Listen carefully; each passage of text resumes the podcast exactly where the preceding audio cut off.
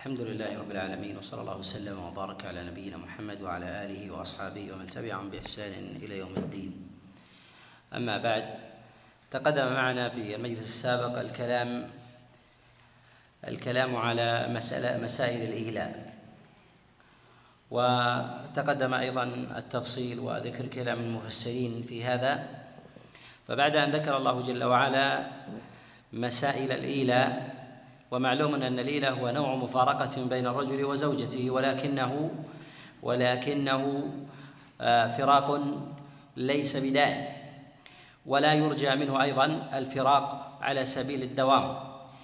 وبعد أن ذكر الله عز وجل ذلك أورد الله سبحانه وتعالى ما يتعلق بمسألة المفارقة بين بين الزوجين على سبيل الدوام وهو وهو الطلاق.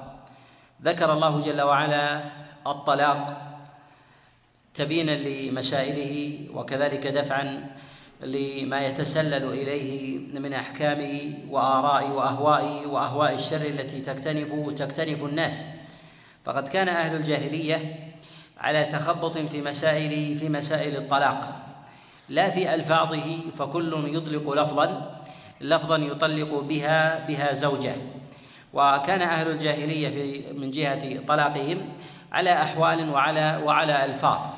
فربما يطلق الرجل زوجه وربما تطلق الزوجة الزوجة زوجها وربما كان ذلك أيضا ب كان ذلك بألفاظ متنوعة. من هذه الألفاظ التي يطلقها أهل الجاهلية أن يقول الرجل على لزوجته حبلك على غاربك وكذلك وكذلك أيضا خليت سبيلك وغير ذلك وغير ذلك من الألفاظ التي يطلقونها ويريدون بها ويريدون بها المفارقة.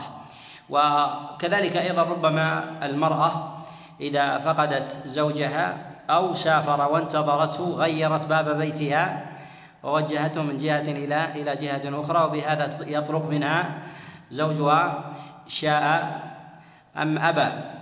ويجعلون ذلك من وسائل التطليق الزوجة لزوجها.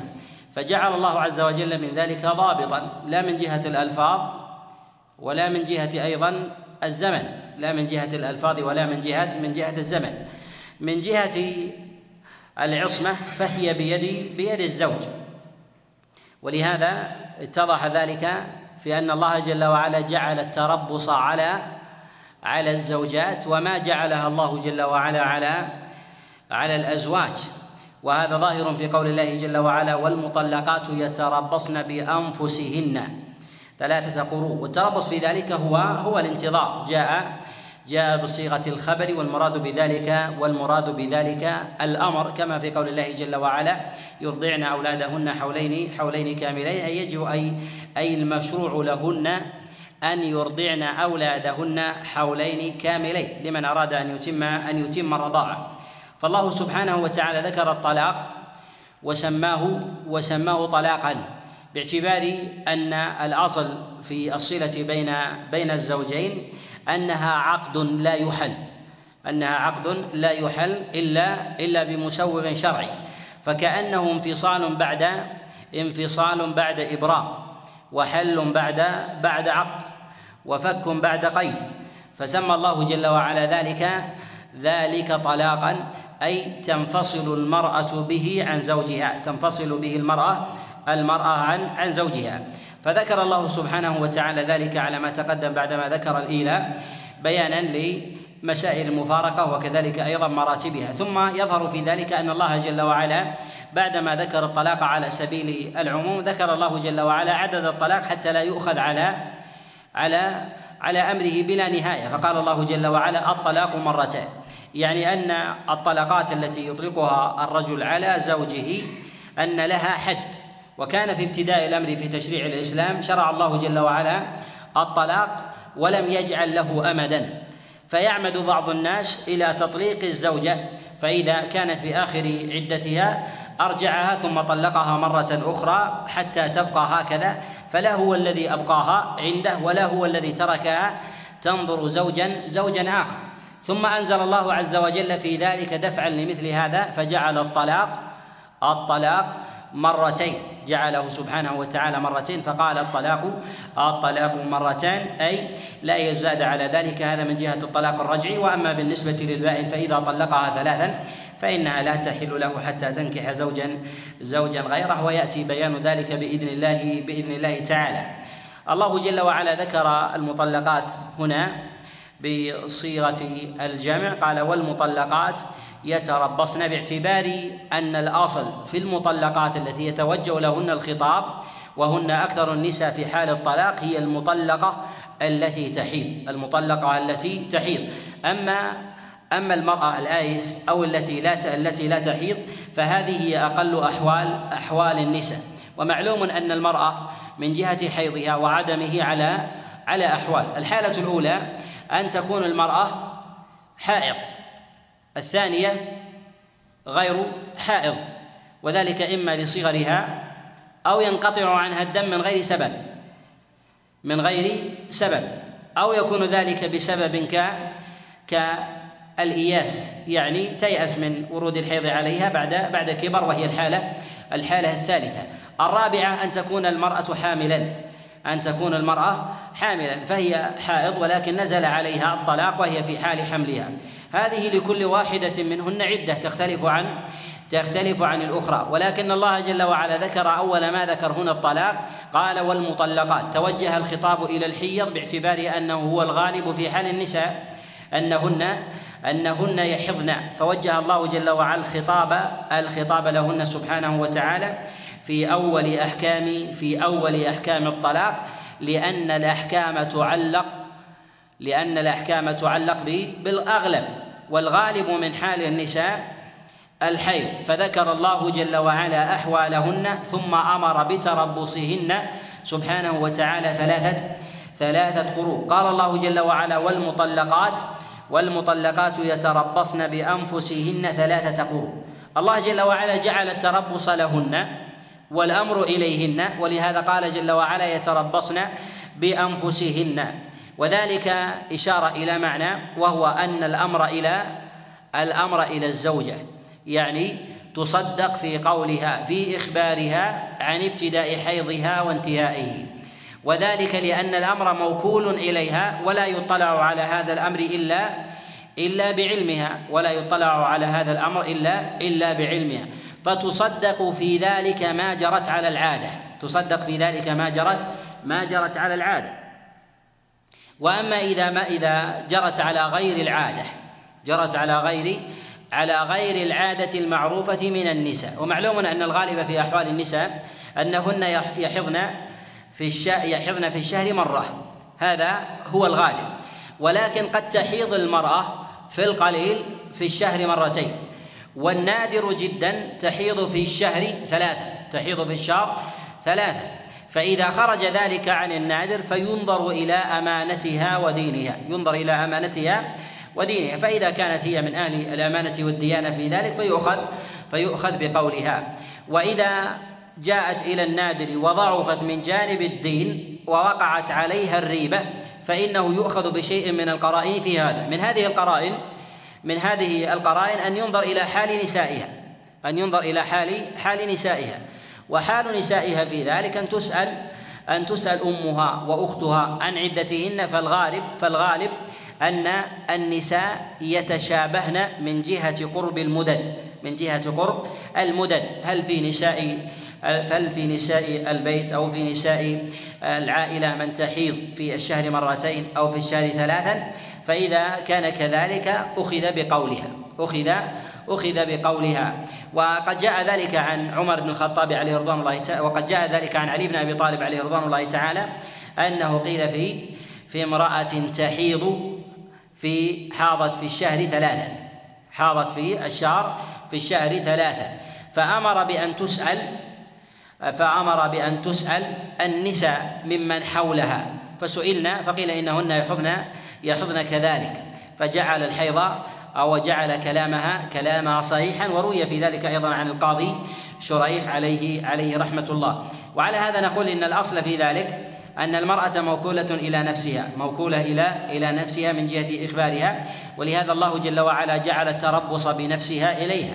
جعل التربص بنفسها إليها فلا يشهد عليها أحد في ذلك لمشقة ذلك وصعوبته. ولهذا الله سبحانه وتعالى لما كان الأمر إليها وكان الأمر غليظا أيضا من جهة حق الزوج في إرجاعها وكذلك الأمد فإن الأمد حق للزوجة وحق للزوج. حق للزوجة من جهة من جهة من جهة رجوعها إلى زوجها من جهة حقهما في الإنظار أن أن ينتظر أمدا وذلك أن يتراجع.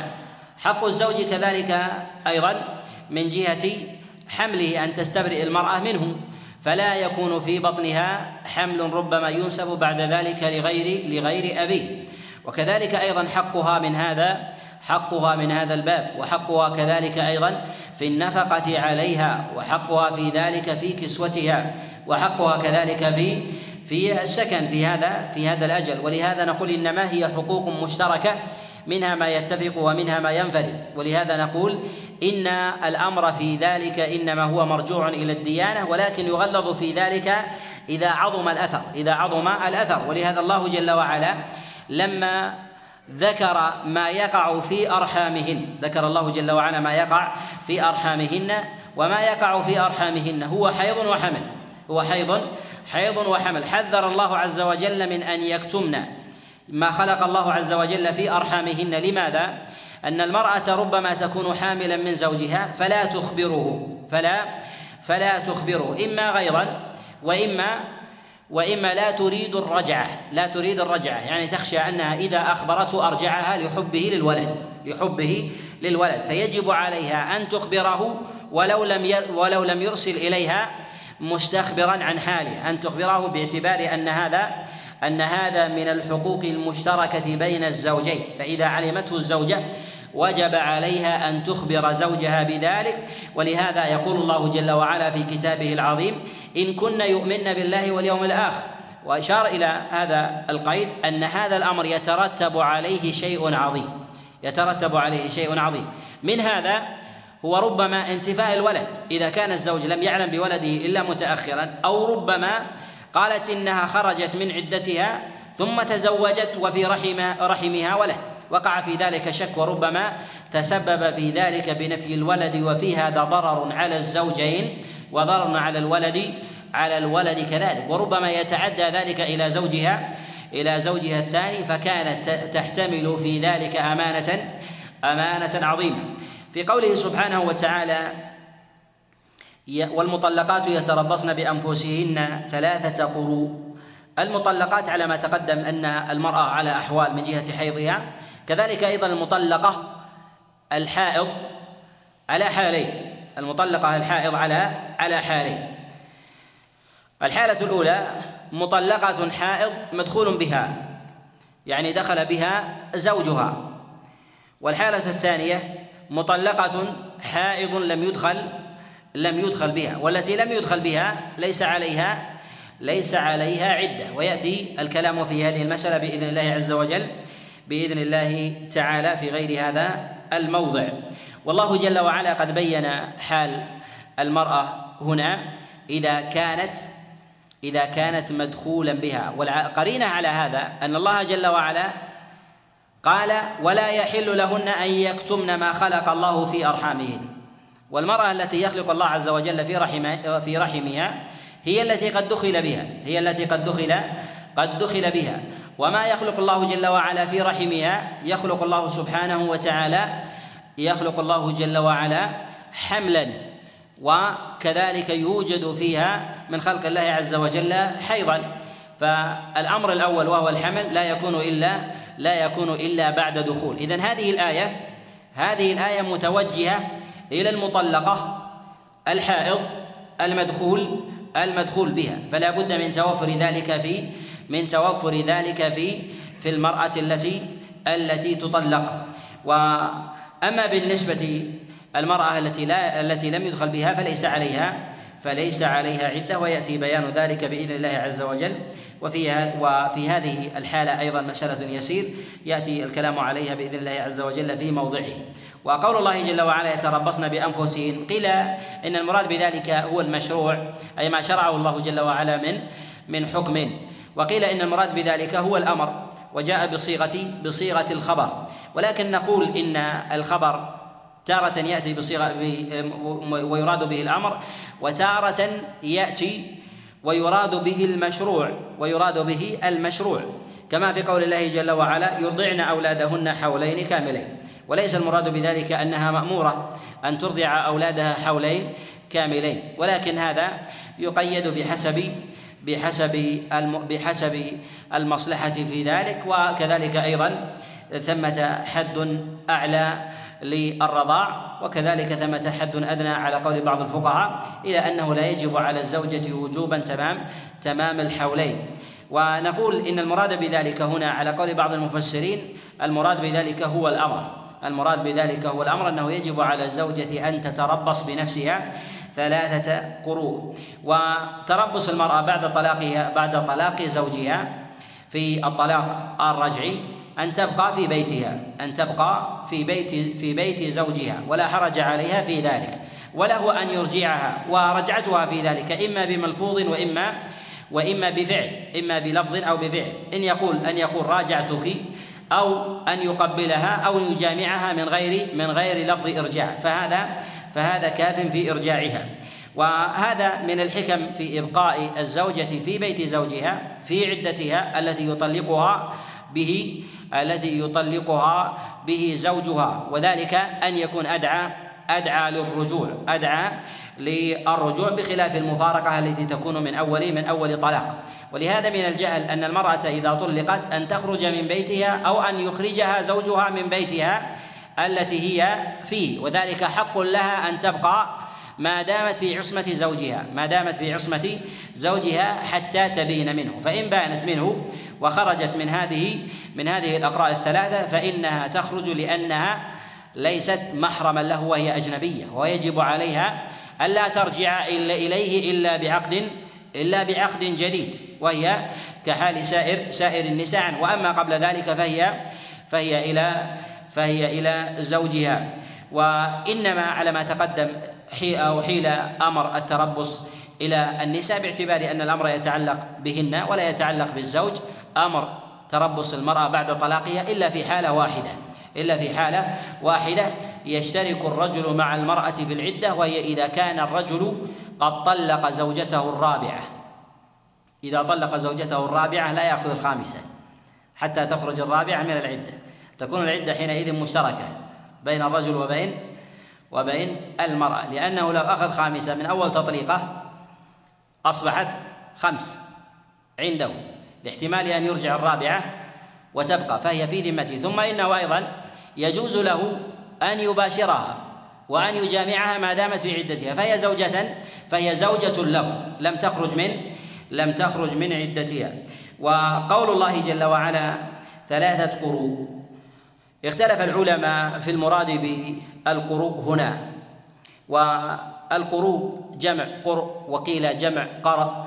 ويتفق أهل اللغة على أن المراد بالقرء والقرء هنا المراد بأن المراد به الزمن أن المراد به الزمن. الزمن الذي تحيض به المرأة. يقال قرأت المرأة إذا دنا إذا دنا حيضها. وقرأت المرأة إذا دنا طهرها فهو إذن اسم يطلق على فترة زمن الحيض أو الطهر فهو الفترة القبلية أو الفترة البعدية. الفترة القبلية للحيض أو الفترة البعدية له فيطلق على على هذين. وهذا هو سبب الخلاف. وأهل اللغة يتفقون يتفقون على هذا المعنى على أن المراد بالقرب المراد به الزمن. المراد به الزمن من جهة اللغة. من جهة اللغة. ولكن ما هو موضع الشارع لهذين الزمانين زمن الطهر أو زمن أو زمن الحيض هذا هو موضع خلاف. موضع خلاف عند عند الفقهاء. موضع خلاف عند الفقهاء. اختلف العلماء في هذه المسألة على أقوال. خلاصتها ما ذهب إليه جمهور السلف وهو قول عائشة عليه رضوان الله تعالى وزيد بن ثابت وعبد الله بن مسعود وقول الفقهاء من أهل المدينة كسليمان بن يسار وخارجة بن زيد وأبو بكر بن الحارث و جماعة من الفقهاء من أهل المدينة. بل قيل إنه لم يقل أحد من أهل المدينة بخلاف ذلك إلا ابن المسيب كما قال ذلك بشهاب الزهري. ويقول أبو بكر بن الحارث يقول أدركنا يقول ما أدركنا من مضى إلا ويقول بقول عائشة. أي أن القرء هو الطهر أن القرء هو هو الطهر ويستدلون بما جاء عن النبي صلى الله عليه وسلم بما جاء عن النبي صلى الله عليه وسلم آه، في لما آه، في حديث عبد الله بن عمر عليه رضوان الله تعالى لما طلق امرأته وهي وهي حائض. فقال النبي صلى الله عليه وسلم مره فليراجعها حتى حتى تطهر ثم تحيض ثم تطهر ثم يطلقها فتلك العدة التي أمر الله عز وجل أن أن تطلق لها النساء. وهذا في الصحيحين وغيرهما. وقالوا إن النبي صلى الله عليه وسلم إنما ربط ذلك بالطهر وأمر أن يكون الطلاق في طهر لم يمسها لم يمسها فيه. فكان الطهر في ذلك في ذلك معتبر. القول الثاني وهو قول أهل الراي قول أهل الرأي وذهب إليه جماعة من السلف مروي عن علي بن أبي طالب وغيره من الفقهاء من فقهاء الصحابة عليهم رضوان الله تعالى. ويروى في هذا أيضا عن عمر بن الخطاب عليه رضوان الله تعالى أن المراد بالقرء هنا هو الحيض. أن المراد بالقرء هنا الحيض. قالوا وذلك لجملة من القرائن وذلك أن المرأة إنما إنما تطهر بحيضها. أن إن المرأة تطهر تطهر يستبرأ الرحم من بالرحم مما فيه بالحيض. فالحيض هو الذي يقذف. فالحيض هو الذي يقذف وتستبرئ المرأة. ومن ذلك أيضا النبي صلى الله عليه وسلم إنما أمر أن تنتظر آه، أن تنتظر آه، الإماء في سبايا أوطاس وغيرها بأن تستبرأ بحيضه. وهذا إذا كان من أمر الاستبراء فإن الاستبراء يكون كذلك أيضا في عدة المرأة المطلقة يعد بالحيض. ولكن نقول إن المقاصد الشرعية في مسألة العدد لا يراد منها الاستبراء فقط. فإذا كان الاستبراء استبراء الأرحام مقصود في كلا الأمور فإن حمل حمل المرأة الحرة على كذلك الأمة الأمر في ذلك سواء. فإن طبائع النساء سواء كانت امرأة حرة أو عبدة أمرها في ذلك سواء والتبعات في ذلك أيضا متقاربة من جهة نسبة الولد وغيره. ولكن المراد هو أوسع من هذا. المراد من ذلك هو أوسع من هذا وذلك أن المرأة إذا إذا تزوجت ثم طلقها زوجها الصلة التي تكون بين الحرة وزوجها أعظم من الصلة التي تكون بين الحرة والأمة. أعظم من الحرة والأمة وذلك أنه يأخذها يأخذها سرية جارية وليس بينه وبينها صلة والغالب أن صلة الأحرار مع الموالي أن أن أنهم لا يريدون منهن منهن حملا ويبيعهن بخلاف المرأة الحرة فإنه يريد منها يريد منها حملا فالصلة بينهم أعظم من ذلك فهي مسألة الإنظار وكذلك أيضا فإن العلاقة بين الحب بين الحرة والحر في ذلك الغالب فيها علاقة ميثاق أعظم من هذا وكذلك يكون بينهم من صلة الذرية وكذلك أيضا القرابات هو أعظم. أعظم من من مما يتعلق بين الرجل وموليته. ولهذا جاء الأمر على زيادة فيما يتعلق بالحرة بخلاف بخلاف الأمة. إذا المقاصد من العدد ليس المقاصد المقاصد تجتمع في أمر واحد والمراد بذلك هو هو استبراء هو استبراء الرحم. ولكن المراد بذلك مما هو أوسع مما هو أوسع من أوسع من هذا وهو لعل الرجل يرجع إلى زوجته وكذلك الزوجة ترجع وتراجع نفسها في هذا. فإن تشوف الشارع إلى بقاء الزوجين الأحرار أظهر من بقاء الرجل مع موليته من بقاء الرجل مع موليته. وهذا أمر وهذا أمر ظاهر. وثمة قول في هذه المسألة ذهب إليه الإمام الشافعي رحمه الله وذكره أبو حامد الغزالي عن بعض الفقهاء من الشافعية على أن المراد بالقرء هو هو الفترة الزمنية بين الحيض والطهر وهو الطهر ثم الحيض الطهر ثم ثم الحيض. قال هي الفترة فترة انتهاء الطهر واتيان الحيض.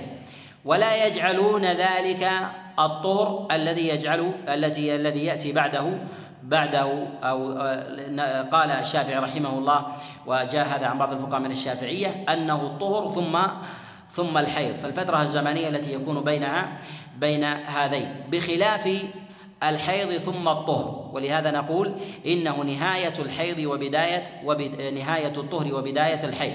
لا نهاية الحيض وبداية الطهر. قالوا وذلك أن النبي صلى الله عليه وسلم في حديث عبد الله بن عمر عليه رضوان الله تعالى النبي صلى الله عليه وسلم قال حتى تطهر ثم يطلقها فتلك العدة فتلك العدة. والعلماء عليهم رحمة الله تعالى يقولون إن الرجل إذا طلق زوجته وهي حائض طلق زوجته وهي حائض فهذا طلاق بدعي طلاق طلاق بدعي. ولكن هذا الاعتداد بهذه الحيضة على من قال بأن المرأة تطلق لا اعتداد بهذه الحيضة التي طلقت فيها الزوجة باتفاقهم. باتفاق الفقهاء على أنه لا يعتد بهذه الحيضة بخلاف الطهر الذي يطلق الرجل فيه زوجته فإنه يعتد به كطهر واحد على من قال بإن الأقراء الأطهار. وعلى هذا يقول الفقهاء عليهم رحمة الله لما كان الأئمة من السلف يجمعون على عدم الاعتداد بالحيضة التي يطلق الرجل فيها زوجه وهي حائض سواء كان الطلاق في ذلك معتبر أو ليس بمعتبر قالوا دليل على أنه لا اعتبار بال لا اعتبار بالحيض وإنما العبرة بالعبرة بالطهر العبرة بالطهر وهذا وهذا قول له حظ من النظر. هذا قول له له حظ من النظر. ولكن لو قال به أحد من السلف لو قال به أحد من السلف في مسألة الفرق بين في المراد بالقرء أنه هو الحد الفاصل الذي الذي يسبقه طهر فيكون حينئذ طهر ثم ثم حيض فهذا واحدة. ثم إذا كان حيض ثم طهر لا يعتد ثم إذا جاء طهر وانتهى بحيض فهذه الثانية. ثم يكون بعد ذلك حيض ثم طهر لا يعتد به ثم يكون بعد ذلك طهر ثم حيض فيعتد فيعتد به حينئذ. يكون هذه ثلاثة ثلاثة أقراء قال وهي وهي المقصودة. وقول الإمام الشافعي رحمه الله لا أعلم من سبقه من سبقه إليه. وقول له وله قول يوافق فيه الجمهور. في قول عائشة عليه رضوان الله تعالى وذهب إلى هذا قول الإمام مالك رحمه الله والإمام الشافعي والإمام أحمد وذهب إلى هذا جماعة من الفقهاء وهو قول جماهيرهم أن المراد بالقرب هنا هو هو الطهر هو الطهر ولم يخالف هذا القول من الفقهاء من أهل المدينة. إلا سعيد المسيب فيما قاله ابن ابن شهاب ابن شهاب الزهري. والمروي عن عمر بن الخطاب عليه رضوان الله تعالى في ذلك محتمل محتمل وظاهر أو ظواهر النقول عنه أنه يريد بالقرء هو الحيض وقد روى ذلك ابن أبي شيبة عنه وكذلك سعيد بن منصور في كتابه في كتابه السنن. ومن المسائل في هذا ما يتعلق بالقرء وتعليلات الفقهاء في هذا هل هن المراد بذلك هو الطور أو المراد بذلك الحيض. نقول إن هذا الخلاف هو من الخلاف القوي لموافقته للغة وكذلك أيضا لقوة المخالفين في هذه في هذه المسألة وكذلك لقدم الخلاف فإنه قديم في الصدر الصدر الأول وكذلك أيضا لوجود ما يعضده من الأدلة سواء كان ذلك المرفوعة أو الموقوفة أو كان ذلك أيضا من القرائن أو كان ذلك أيضا من اللغة. أو من اللغة إلا أن النفس تميل إلى ما قال إلى ما قال به أهل أهل المدينة. لقوة لقوة هذا القول وكذلك أيضا اعتراضه بما جاء النبي عليه الصلاة والسلام في حديث عبد الله بن عمر وكذلك أيضا فإنه تقول به عائشة قولا واحدا صحيحا عنها وهي من أعلم الناس بأمثال هذه المسائل من أعلم الناس بامثال بأمثال هذه المسائل والغالب أن أمهات المؤمنين هن أعلم الناس بما يتعلق في قضايا النساء فإنهن يسألن وربما بعض النساء يستحين من أن يسألن رسول الله صلى الله عليه وسلم فيسألن أمهات المؤمنين فهن أقرب إلى العلم بأمثال هذه أقرب إلى العلم بأمثال هذه هذه المسائل. وكذلك أيضا فإن قول أهل المدينة في مثل هذا من اجتماع الفقهاء من أهل المدينة على هذا القول. أمر أيضا وقرينة على ترجيحه على ترجيحه على على غيره وكذلك أيضا هو قول جمهور الفقهاء. وثمة أدلة لمن قال بان بأن المراد بالاقراء المراد بذلك هي الحيض و أدلتهم في ذلك منها لغوية ما تقدم الإشارة إليه ومنها أيضا بعض الإطلاقات المروية عن السلف وهذا أيضا فيه شيء من الاستدراك منها ما يقولون إن النبي صلى الله عليه وسلم لما جعل الماء الأمة أن تستبرأ بحيضة ما قال تستبرأ؟ تستبرأ بطهر. قال تستبرأ بحيضة. قال فدل على أن المراد على أن المراد بالأقراء المراد بذلك هو الحيض. ولكن يقال إن العدد ليس المراد بها هو الاستبراء فقط بل هو ما هو أوسع من ذلك. ولو كان الاستبراء فقط فإن الذي يبرئ الأمة هو الذي يبرئ الحرة. ولا كان في ذلك حيضا ولكن المراد بذلك هو أوسع. أوسع من هذا. ولهذا نقول إن هذا الخلاف هو من آه، الخلاف القوي في هذه في في هذه المسألة. والأمر في ذلك محتمل إلا أن النفس تميل إلى أن المراد بالقرء هنا المراد بذلك هو هو الطهر. وفي هذه المسألة أيضا جملة من النوا من اللوازم فيها منها ما يتعلق بمسألة عدة الأمة. عدة الأمة. إذا إذا طلقها إذا طلقها زوجها. على ماذا تعتد هل تعتد بثلاثة قروء أم يكون عدتها في ذلك على على النصف؟ ولما كانت كان الحيض لا يقسم كذلك الطهر لا يقسم فإنه حينئذ تكون بحيض بحيضتين على من قال بالحيض أو بطهرين على من قال بالطهر. هذه المسألة قد اختلف فيها الفقهاء على قولين. ذهب جمهور الفقهاء وقول الأئمة الأربعة إلى أن المرأة الحائض إذا كانت أمة فإنها تحيض على النصف تحيض على النصف. ولما كان النصف في ذلك آه، ويرجع إلى الحيض والحيض في ذلك لا ينصف أو الطهر ولا ينصف فإنه يكون حينئذ على طهرين أو على أو على حيضتين. وهذا قول قول الجماهير. ثمة قول لبعض الفقهاء ورواية الإمام أحمد رحمه الله قال به قال به الظاهر قالوا إن الأمة تحيض كما تحيض كما تحيض الحرة على حد سواء. وذهب إلى هذا ابن سيرين رحمه الله من السلف ولا أعلم قائلا بهذا القول من الصحابة عليهم رضوان الله تعالى. بل إن هذا يكاد يكون إجماعا في قول الصحابة عليهم رضوان الله تعالى.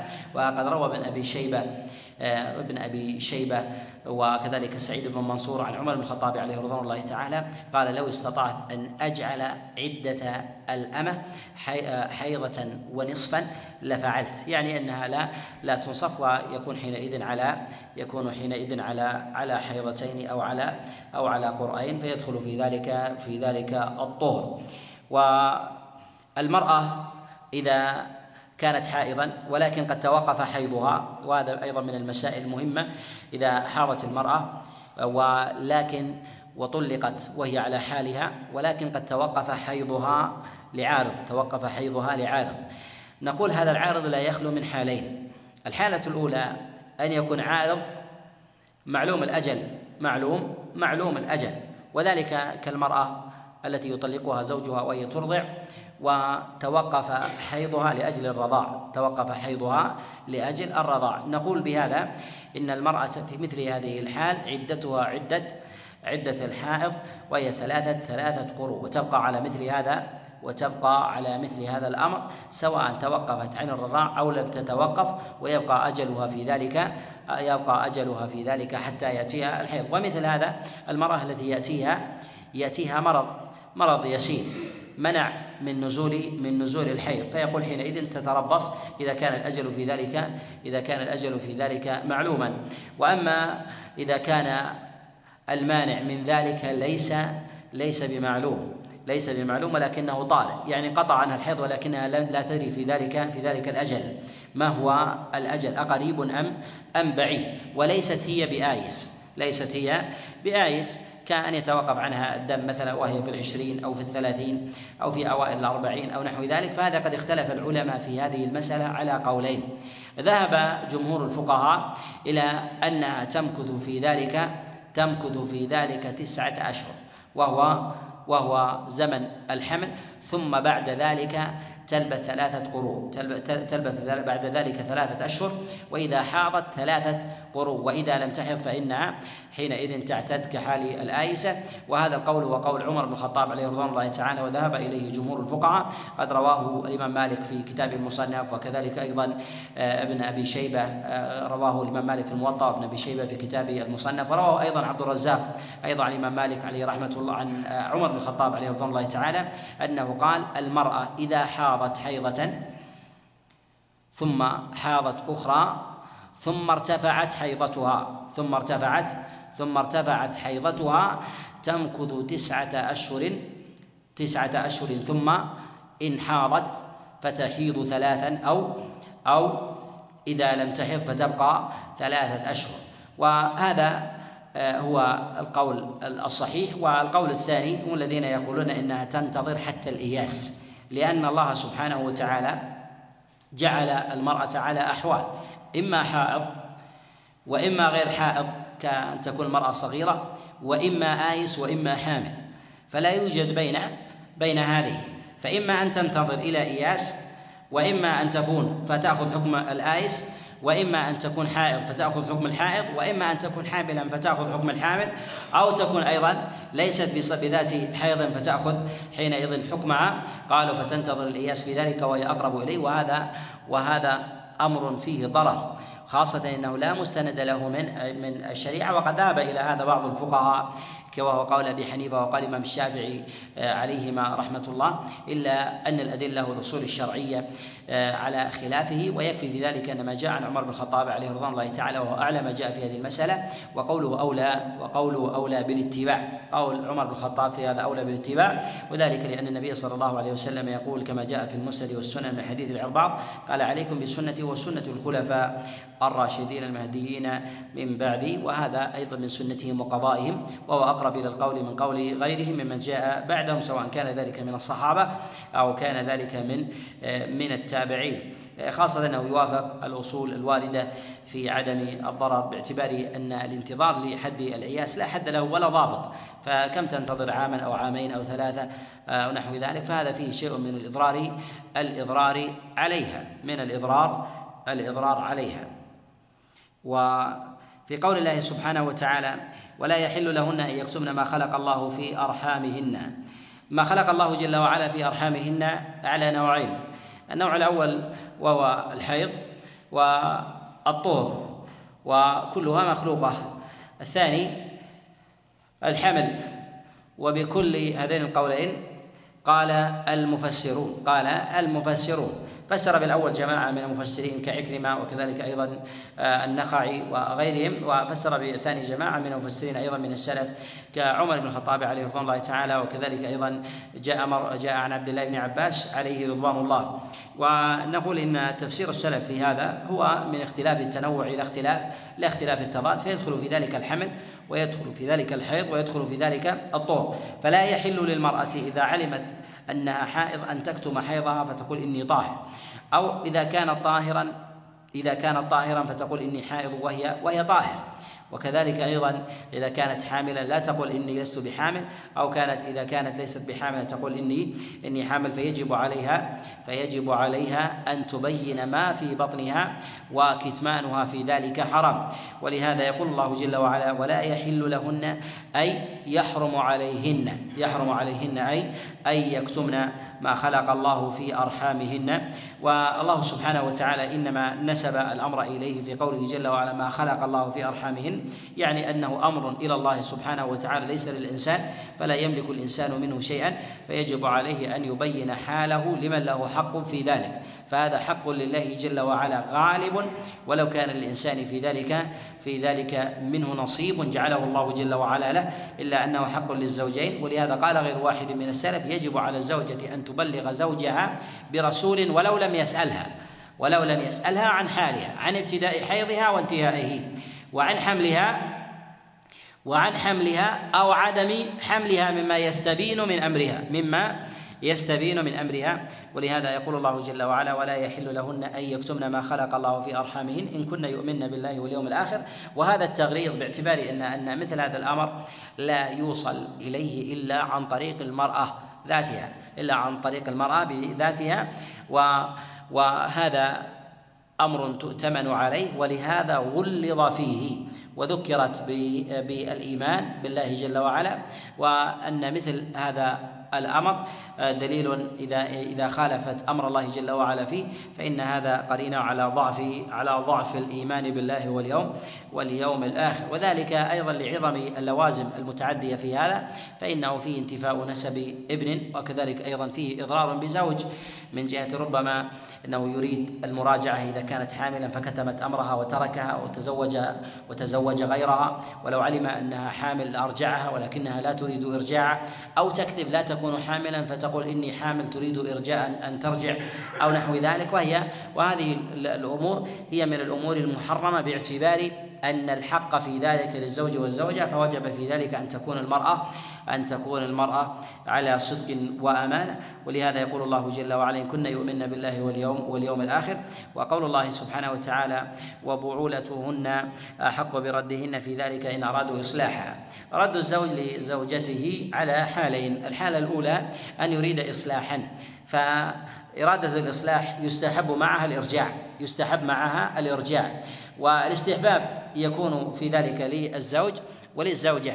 للزوجة ألا تمتنع من إرجاع زوجها وللزوج أن يقدم على على إرجاع زوجته إذا كان هذا مقصد إذا كان هذا إذا كان هذا مقصده. فهذا يتأكد في حقه أن أن يرجعه يتحقق يتأكد في حقه الإرجاع.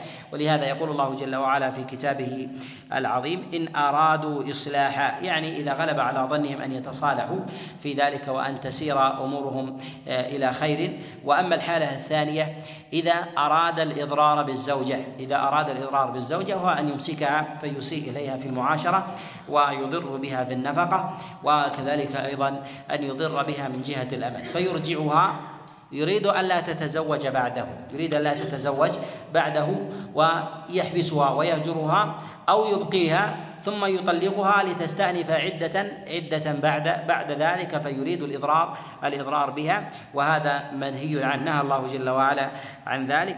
في قوله سبحانه وتعالى ولا تمسكوهن ضرارا لتعتدوا وذلك لتعتدوا عليهن ببعض حقهن الذي جعله الله جل وعلا آه، لهن أو ربما أو ربما المرأة آه، في آه، أو ربما المرأة تريد الإصلاح والزوج لا يريد الإصلاح فيقال إن الأمر يتجه في هذا إلى إلى الزوج بذاته لأنه هو الذي يملك هو الذي يملك العصمة.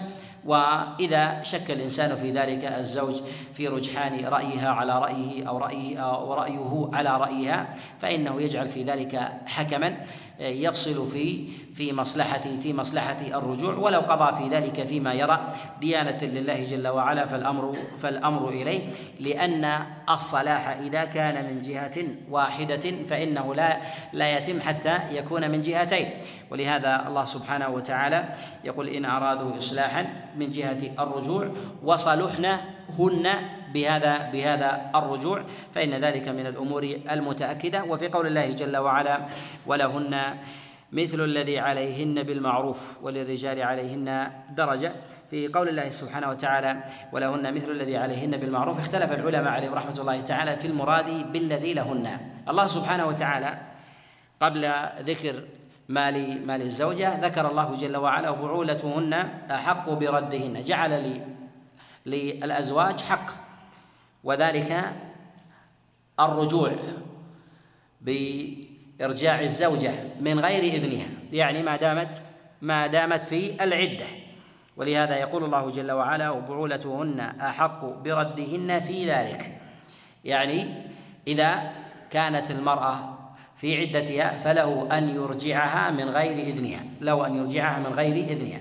ولما جعل الله عز وجل هذا الحق للزوج كذلك أيضا للزوجة حق تقابل ذلك الحق. يقابل ذلك الحق والحق الذي جعله الله عز وجل للزوجة هو وثمة أمور قد اتفق عليها وثمة أمور هي موضع موضع خلاف. مما اتفق عليه من حق الزوجة في حال إرجاع زوجها لها النفقة والكسوة والمعاشرة بالمعروف.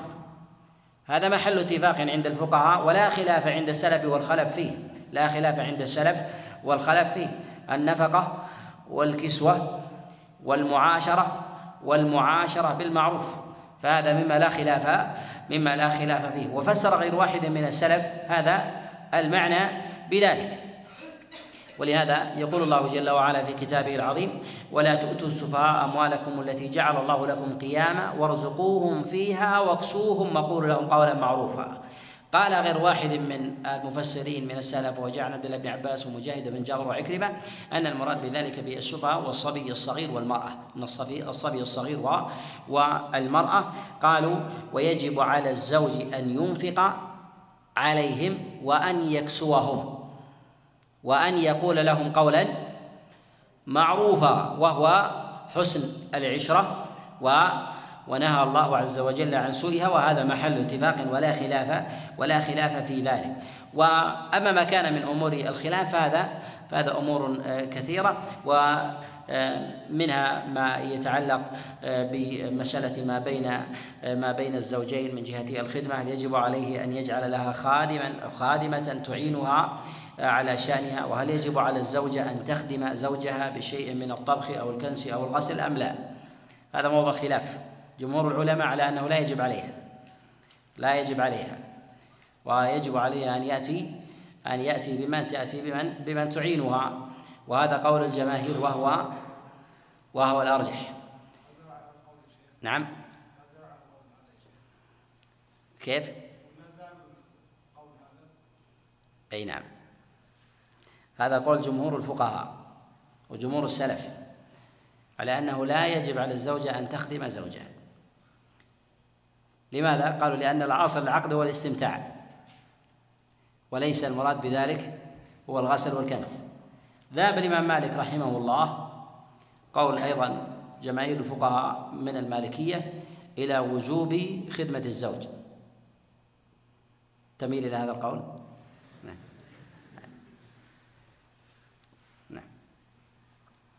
وفي قول الله جل وعلا وللرجال عليهن درجة. المراد بذلك هي القوامة. المراد بذلك هي القوامة. ويأتي معنا الكلام على مسألة قوامة الرجل وكذلك أيضا الكلام على حدها وضابطها في ذلك. وكذلك أيضا فضل الله عز وجل على الرجال بالنسبة للنساء. وشيء من أمثال هذه المسائل.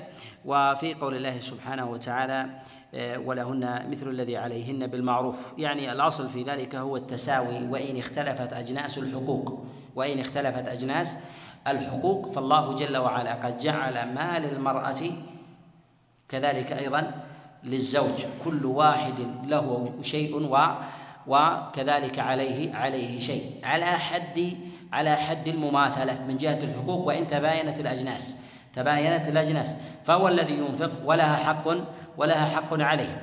وكذلك أيضا الله جل وعلا قد جعل للرجال درجة وهذه الدرجة هي تفسيرها بالقوامة والقوامة لها آية أخرى الرجال قوامون على النساء يأتي الكلام عليها بإذن الله تعالى.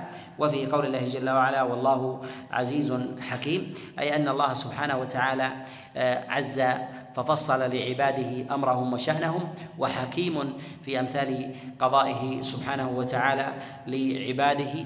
ربما يظهر للعباد من الحكمة والعلة في بيان في بيان شرعة الله جل وعلا وربما لا يتضح لهم ذلك فوجب عليهم أن يسمعوا أن يسمعوا ويطيعوا. ولهذا نجد أن الله سبحانه وتعالى إذا ذكر أحكاما شرعية تتعلق بالأمم أو تتعلق بالناس أو تتعلق في أمور المشاحه أن الله جل وعلا يعقبها بشيء يشير إلى حكمته سبحانه وتعالى. يشير إلى حكمته جل وعلا يعني أن الإنسان لا يدرك ذلك ربما لوجود المشاحه لحظ نفسه والله سبحانه وتعالى يعلم أن ذلك من من صالح العباد ولو لم ولو لم يدركوه ويروه بأعينهم إلا أن أمر مآل الناس والأزواج وكذلك الأمة في مثل هذا إلى إلى إلى خير فالله سبحانه وتعالى حكيم المراد بذلك بالحكمة هو وضع الشيء في في موضعه لأن الله جل وعلا قد وضع هذه الأشياء في مواضعها لصالح لصالح العباد. أسأل الله جل وعلا لي ولكم التوفيق والهداية والسداد. انه ولي ذلك والقادر عليه. وصلى الله وسلم وبارك على نبينا محمد. نعم.